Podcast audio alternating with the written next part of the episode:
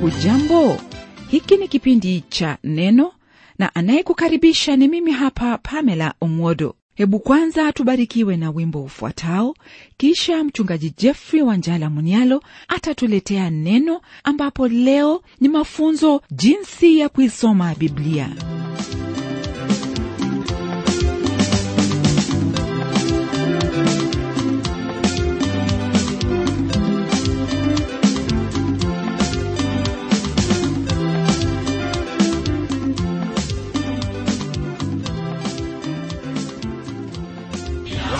ndugu msikilizaji ufahamu kwamba upo hapo na ulikuwa ukisubiria wakati huu ili upate mawili na matatu kuhusu biblia ambalo ni neno la mungu. Katika maelezo yetu kuhusu biblia tumeona mambo mengi tu ambayo nina uhakika kwamba yamekuinua kiwango cha juu katika imani yako kwa neno hili la mungu. Leo hii katika somo letu tutajifunza kuhusu baadhi ya maneno ambayo yametumiwa sana nayo ni ufunuo kuvuviwa kuangaziwa au kutiwa nuru. Neno la kwanza ambalo twalishughulikia ni ufunuo. Ufunuo ni neno ambalo lina maana ya mungu kunena na katika unenaji wake awasiliana na mwanadamu katika lugha ya kueleweka. Katika biblia kuna haya maneno hivi ndivyo anenavyo bwana pamoja na maneno mengine ambayo ni sambamba na haya yanayopatikana katika biblia zaidi ya mara 2500 bwana mungu hakutaka tukose kuelewa hilo ambalo amenena. Kwenye waraka kwa webrania neno la mungu kwenye sura ya kwanza kuanzia aya ya kwanza na ya pili yafungua kitabu hicho kwa maneno yafuatayo. Mungu ambaye alisema zamani na baba zetu katika manabii kwa sehemu nyingi mwisho wa siku hizi amesema na sisi katika mwana aliyemweka kuwa mrithi wa yote. Utakubaliana nami ndugu msikilizaji kwamba popote ambapo utawapata wawili wenye akili zao na wanahisi mamoja katika shauku lao na pia wavutiana basi ni lazima kuwepo na mawasiliano kati yao. Watu wenye kunia mamoja licha ya kutengwa kwa sababu ya umbali mawasiliano hayavunjwi bali wao hufurahia kuwasiliana mmoja na mwingine. Ni lazima kila mmoja kutaka kumjulia mwenzie hali yake. Hali na utu ya mwanadamu ndilo jambo lililozaa huduma ya simu na posta na sasa tuona kwamba kuna kipepesi na barua pepe marafiki kama ilivyo wazi wao huwasiliana mmoja na mwingine. Kijana au msichana akiwa kwenye shule ya mabweni huandikia jamaa zao kuwajulia hali na wao hufanya vivyo hivyo. Mume akiwa ametoka na hayupo pale nyumbani atamwandikia mkewe barua au kumpigia simu na vivyo ndivyo ambavyo mke pia aweza kutenda iwapo hata kuwepo pale nyumbani. Yote hayo ni kwa msingi ya mawasiliano. Kwa haya basi ni dhahiri kwamba mungu aliyeumba viumbe hivi ana njia ya kuwasiliana navyo. Hasa hii ikiwa kwa mwanadamu ambaye neno la mungu lasema kwamba aliumbwa kwa mfano na sura yake mungu. Naamini kwamba iwapo ufunuo haungelikuwepo basi mwanadamu angeendelea kusubiria mungu awasiliane naye. Mwandishi wa kitabu cha webrania asema kwamba mungu zamani alisema na wanadamu kwa njia ya manabii na sasa amesema na sisi kwa huyo mwana wake ambaye ni kristo ufunuo kwa manabii katika agano la kale na ufunuo wa yesu kristo wote huu katika neno la mungu. Hili nalisema kwa kuwa hakuna njia nyingine ambayo mungu angelinena nasi isipokuwa katika njia hii. Biblia inayo vitabu 66 ambavyo katika kila kurasa mungu anena nasi. Msikilizaji wangu biblia ni kitabu ambacho chatufunulia nia na mawazo yake mungu hali ya mwanadamu kikamilifu njia ya uokovu hukumu ya wasioamini na furaha ya waumini. Mafundisho yake ni matakatifu onyo zake mausia amri na shauri zake ni sharti tena haziwezi kuepukika kwa kuwa ni za lazima. Historia yake ni kweli na maamuzi yake hayawezi kubadilishwa hata kidogo. Soma biblia uwe na hekima amini neno hili uwe salama litende nawe utakuwa mtakatifu. Kitabu hiki kina nuru ya kukuelekeza chakula cha kukukuza na faraja ya kukupa moyo mwepesi wa furaha. Maneno yaliyomo kwenye kitabu hiki ni ramani na fimbo kwa msafiri ni upanga wa askari ni utu na tabia ya mkristo. Paradiso yarejeshwa katika kitabu hiki na milango ya kuzimu kufunuliwa wazi. Naam yesu kristo ndiyo somo kuu na mada kuu ya kitabu hiki wema wetu ukiwa kusudi lake na utakatifu wa mungu ukiwa lengo lake kamilifu. Kwa hivyo ni lazima maneno ya kitabu hiki kukaa daima katika kumbukumbu kumbu, na kutawala moyo na kuongoza miguu ya muumini. Kisome kwa upole na usome mara kwa mara na katika hali ya maombi. Umepewa kitabu hiki rafiki yangu katika maisha haya na kitafunuliwa katika siku ya kiama na kukumbukwa milele. Basi jukumu lililoko ni kuu sana kwa kila anayeamini maneno ya kitabu hiki kama vile ilivyo kwamba tuzo kuu ni kwa hao watakaoyatii na kuyatunza hayo yaliyomo humu na hukumu kwa wote ambao watadharau au kukosa kuyaamini yaliyomo. Je ndugu yangu unapokiona kitabu hiki wafikiria nini kukihusu? Ombi langu ni kwamba katika kila hali na mali mema ambayo yapo kwenye kitabu hiki kwa ajili ya kila mmoja ambaye ayatii yaliyomo itakuwa sehemu yako. Ila jukumu kama vile wafahamu ni kwako na siyo kwa awaye yeyote yule jambo la pili ambalo nataka tuangalie sasa ni kuhusu kuvuviwa pumzi ya mungu kitabu hiki ambacho ni biblia. Maana hasa ya neno hili kuvuviwa ni kwamba kila neno ambalo lipo katika biblia ni lenye uwezo na mamlaka ya mungu. Ni neno lake kwetu na kwa ajili yetu katika kizazi chetu cha leo. Kwa lugha nyingine kuvuviwa kwa maandiko ni hakikisho kwamba katika kurasa za biblia twapata ufunuo wa mungu na neno lake haya ndiyo ambayo biblia yatwambia watu wawili miongoni mwa hao ambao walihusika katika kuandika biblia yani paulo na petero walipokuwa wakiandika kitabu hiki walikuwa na maneno mazuri ya kutegemewa kuhusu biblia. Kwenye kitabu cha timotheo wa pili sura ya tatu aya ya 16 na 17 paulo akimwandikia timotheo amwambia hivi kila andiko lenye pumzi ya mungu lafaa kwa mafundisho na kwa kuwaonya watu makosa yao na kwa kuwaongoza na kwa kuwaadibisha katika haki ili mtu wa mungu awe kamili amekamilishwa apate kutenda kila tendo jema. Tazama msikilizaji neno hili linasema kwamba kila andiko lina pumzi yake mungu. Mungu alisema kupitia watu hawa kama vile alivyosema kwa kinywa cha paulo hilo ambalo alitaka kuwasilisha mwenyewe na wala hakuna lingine ambalo ataka kuongezea. Naye mtume petro anena kwa jinsi hii kwa habari ya neno hili la mungu na hao walioandika. Hili twalipata katika kitabu cha waraka wa pili wa petro sura ya kwanza aya ya 20 na hiyo ya 21 ambayo yasema hivi. Mkijua neno hili kwanza ya kwamba hakuna unabii katika maandiko upatao kufasiriwa kama apendavyo mtu fulani tu. Maana unabii haukuletwa popote kwa mapenzi ya mwanadamu bali wanadamu walinena yaliyotoka kwa mungu wakiongozwa na roho mtakatifu jambo hili mwenzangu ni lenye umuhimu wote kwa kuwa watu hawa wataweza kusema kwa lugha nyingine kwamba waliongozwa na kuelekezwa katika yote ambayo waliandika kwa kuwa yalitoka kwake mungu. Mungu aliwasogeza nao manabii wakafungua vinywa vyao na kunena. Kwa msingi huo biblia ni neno la mungu kwa kuwa chimbuko lake ni kutoka kwa mungu na kuagizwa naye ijapokuwa wanadamu ndio wametumika kuyaandika maneno yenyewe na kama vile ni vigumu kuyatenga maneno ya mtu na yule aliyenena ndivyo ilivyo pia kwa habari za biblia. Huwezi kumtenga mungu na neno lake. Ndiposa yule mtunga wa zaburi asema kwamba mungu ameliinua neno lake kuliko jina lake. Watu hawa ambao walitumika katika kuyaandika maneno haya walikuwa na umuhimu wao kwa kuwa wao walikuwa chombo hicho ambacho kilitumika katika kuyaleta maandiko hayo yaliyovuviwa kwa pumzi yake mungu nabii aliponena maneno yake yalikuwa ya mungu ndiposa wapata kwamba unaposoma kwenye maandiko hayo wapata kwamba walisema kuwa neno la bwana liliwajia au bwana mungu asema hivi na kadhalika. Mungu kama vile nimetangulia kusema hapo awali alitumia wanadamu ili kuwasiliana na mwanadamu. Mungu aliwaandaa kila mmoja wao katika ujuzi wao vipaji vya neema na hata kunena nao moja kwa moja ili wanene neno hilo kama alivyotaka mwenyewe.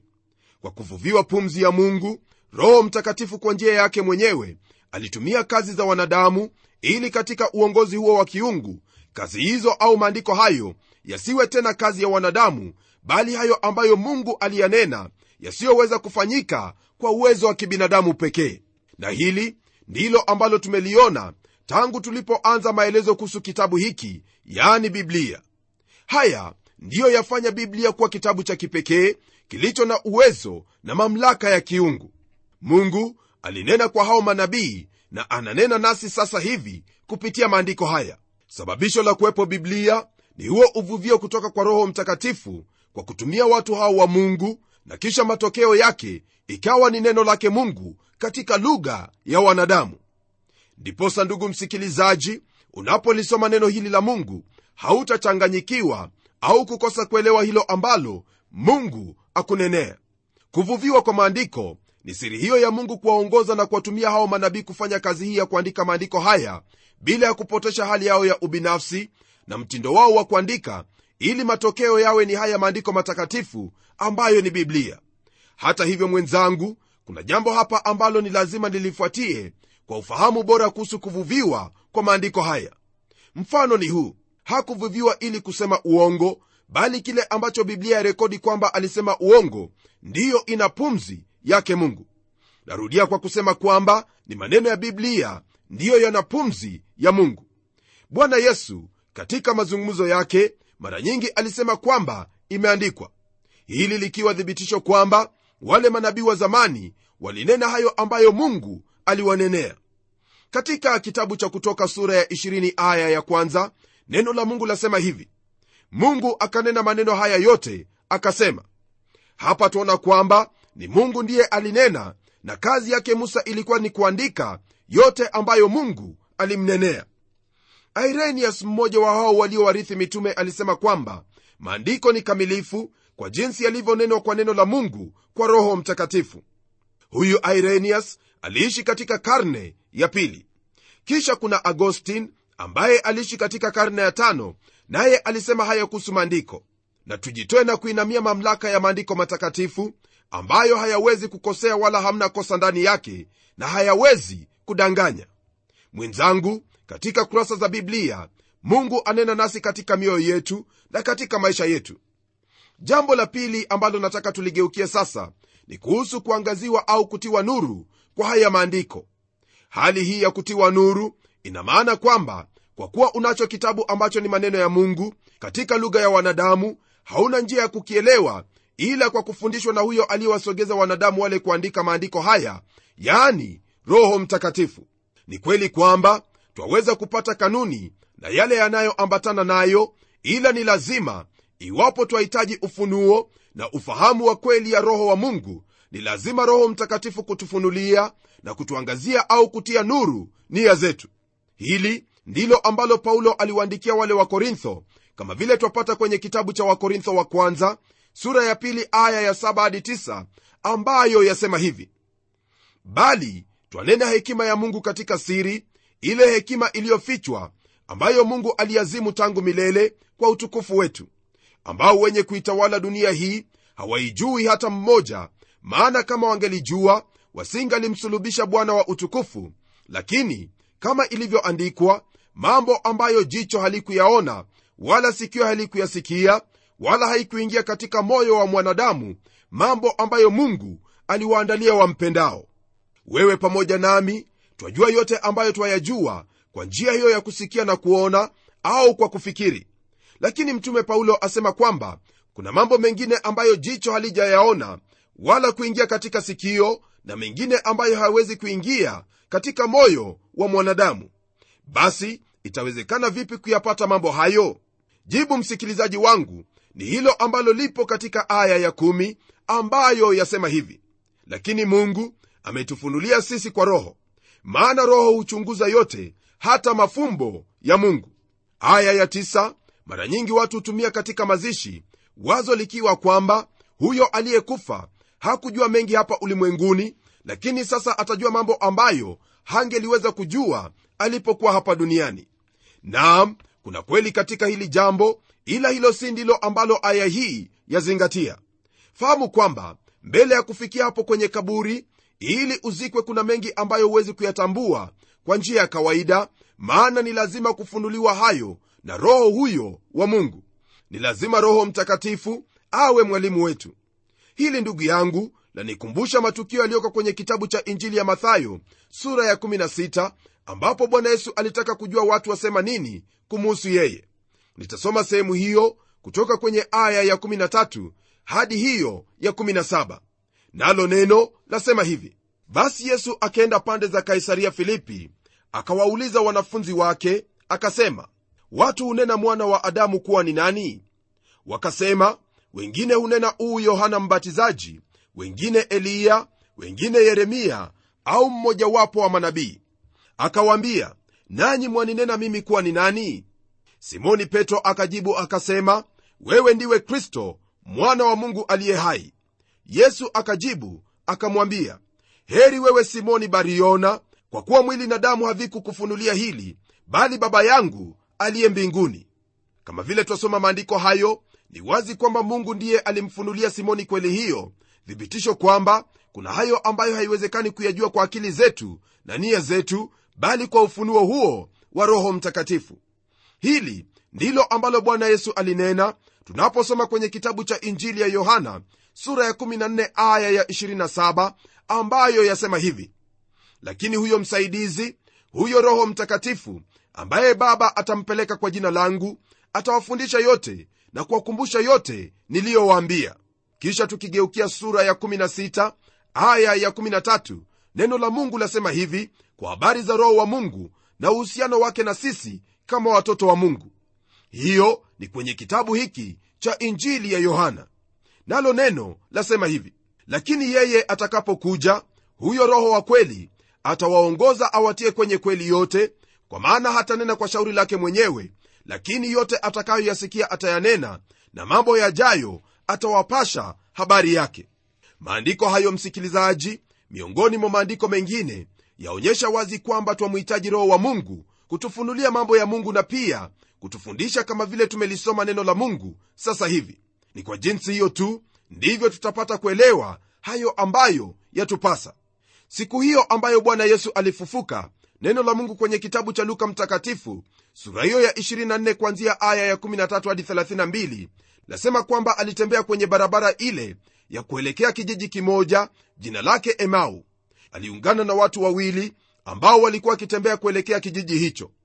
Ikawa katika kuzungumza na kuulizana kwao yesu mwenyewe alikaribia akaandamana nao. Akawaambia ni maneno gani haya mnayosemezana hivi mnapotembea na mna huzuni? Akajibu mmoja wao jina lake kiliopa akamwambia je wewe peke yako u mgeni katika yerusalemu hata hauyajui yaliyotukia humo siku hizi? Akawauliza mambo gani? Wakamwambia mambo ya yesu wa nazareti aliyekuwa mtu nabii mwenye uwezo katika kutenda na kunena mbele za mungu na watu wote tena jinsi wakuu wa makuhani na wakubwa wetu walivyomtia katika hukumu ya kufa wakamsulubisha. Kama vile wafahamu ndugu msikilizaji hili ni jambo ambalo tayari kristo alikuwa amenena habari zake pamoja na unabii ambao ulikuwepo miaka nyingi kabla ya kuja kwake na baada ya kumwambia mambo hayo wanafunzi hao walielezea lile ambalo lilikuwa tumaini lao kwa maneno yafuatayo. Nasi tulikuwa tukitumaini ya kuwa yeye ndiye atakayewakomboa israeli. Zaidi ya hayo leo ni siku ya tatu yalipotendeka mambo hayo. Nao waliendelea kumwambia yesu mambo hayo zaidi hata jinsi wanawake waliokuwa miongoni mwao walivyoripoti kuhusu kutokuwepo kwa mwili wake katika kaburi. Tumaini lao lilikuwa limepotea na kuingia giza kisha bwana yesu akawajibu na kuambia hivi enyi msiyofahamu wenye mioyo mizito ya kuamini yote yaliyosemwa na manabii je haikumpasa kristo kupata mateso haya na kuingia katika utukufu wake? Akaanza kutoka kwa musa na manabii wote akiwaelezea katika maandiko yote mambo yaliyomuhusu yeye mwenyewe. Msikilizaji naamini kwamba ungelipenda kuwepo kati yao siku hiyo yesu mwenyewe akiwaelezea hao wanafunzi mambo yanayomhusu kutoka kwa musa na manabii wote. Na baada ya yeye kujifunua kwao katika chakula cha jioni walisema hivi je mioyo yetu haikuwaka ndani yetu aliposema nasi njiani na kutufunulia maandiko? Kwa kweli msikilizaji kitabu hiki ambacho twasoma habari zake ni cha kipekee na zaidi ni kitabu chake mungu. Na kama vile ilivyo kitabu hiki kina pumzi yake mungu na pia kimefungwa kwa yeyote yule hadi hapo ambapo roho mtakatifu wa mungu atakapofungua moyo wake na kuyafanya maandiko haya kuwa dhahiri na yenye uhai mbele zake. Yesu aliporudi yerusalemu neno la mungu latuambia hivi kwenye aya ya 44 katika sura ya 27 ya kitabu cha luka mtakatifu. Kisha akawaambia haya ndiyo maneno yangu niliyowaambia nilipokuwa nikali pamoja nanyi ya kwamba ni lazima yatimizwe yote niliyoandikiwa katika torati ya musa na katika manabii na zaburi ndipo akawafunulia akili zao wapate kuelewa na maandiko. Kwa hivyo rafiki msikilizaji iwapo hutafunuliwa akili zako hakuna lolote ambalo waweza kulipokea kutoka kwenye neno hili. Ni kwa sababu hii ndiyo yatulazimu kukaribia kitabu hiki kwa unyenyekevu wa moyo na nia bila ya kujali jinsi tulivyo wenye hekima au kisomo. Tukirudi pale kwenye kitabu cha wakorintho wa kwanza paulo aendelea kusema hivi kwenye aya ya 13 na 14 kwenye sura hiyo ya pili. Hebu sikia. Nayo twayanena si kwa maneno yanayofundishwa kwa hekima ya kibinadamu bali yanayofundishwa na roho tukiyafasiri mambo ya rohoni kwa maneno ya rohoni. Basi mwanadamu wa tabia ya asili hayapokei mambo ya roho wa mungu kwa kuwa kwake huyo ni upuzi wala hawezi kuyafahamu kwa kuwa yatambulikana kwa jinsi ya rohoni. Ndugu yangu najua kwamba katika kila hali umefahamu kwa nini watu hasa wasio waumini hawawezi kuyatambua hayo yaliyomo katika neno hili la mungu yani biblia? Iwapo ungelipenda kuyajua hayo ambayo ni ya mungu ni lazima roho wa mungu tu afunue akili zako na moyo wako ili umwone na kumpokea yesu na kumtumaini awe mwokozi wako. Vivyo hivyo jambo hili ni kwa sote ambao tu waumini maana twamhitaji roho wa mungu atusaidie kuishi katika ushindi katika hali ya kumtukuza kristo kwa kufahamu maandiko jinsi yanavyotunenea na pia maandiko yale kuwa dhahiri na hai katika maisha yetu na mbele zetu. Nawe unaponena naye mungu au kumwomba roho mtakatifu atakufunulia katika jina la yesu kristo yote ambayo yamo katika neno lake mungu kwa kuwa hiyo ni ahadi yake kristo kwetu watoto wake. Na kwa hayo basi ni wakati wetu mwingine ambao tunataka kumwomba mungu atusaidie katika yote yanayotuhusu kama watoto wake hasa kwa habari ya kulisoma neno lake mungu. Na mungu tena baba wa bwana wetu yesu kristo nalibariki jina lako siku hii njema ambayo umeifanya kwa ajili yetu. Tumejifunza mambo makuu ambayo katika nafsi zetu wenyewe hatuwezi kukamilisha lolote lile. Tusamehe kwa kusoma neno lako bila ya kufahamu kwamba twamhitaji roho wako ili afunue akili zetu kusudi tuyaelewe hayo ambayo watunenea.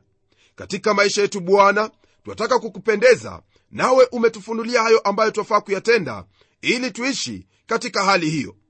Mkumbuke ndugu yangu msikilizaji katika haya ambayo ameyasikia mkumbushe na kumweka katika kweli hii ya kuwa bwana pasipo roho wako hatuwezi lolote lile maishani. Najua kwamba utalitenda hili ambalo nimekuomba kwa kuwa limo katika mapenzi yako tena nimeliomba katika jina la yesu kristo aliye bwana na mwokozi wetu. Amen mungu akubariki sana ndugu mpendwa unapofanya kila uwezalo kutii hayo ambayo umeyafahamu leo hii. Neno la mungu lasema kwamba watu wa mungu waangamia kwa kukosa maarifa. Hilo lisiwe kwako maana umefahamu kweli hii ya maandiko. Soma neno hili litende nawe utaziona baraka za mungu na pia neno hili litakuwa hai mbele zako kwa utukufu wa mungu maana roho wa mungu ambaye alivuvia neno hili atalifanya hai mbele zako neema yake bwana yesu kristo iwe na roho yako hadi tutakapokutana tena kwenye kipindi kijacho. Ni mimi mchungaji wako jofre wanjala munialo na neno litaendelea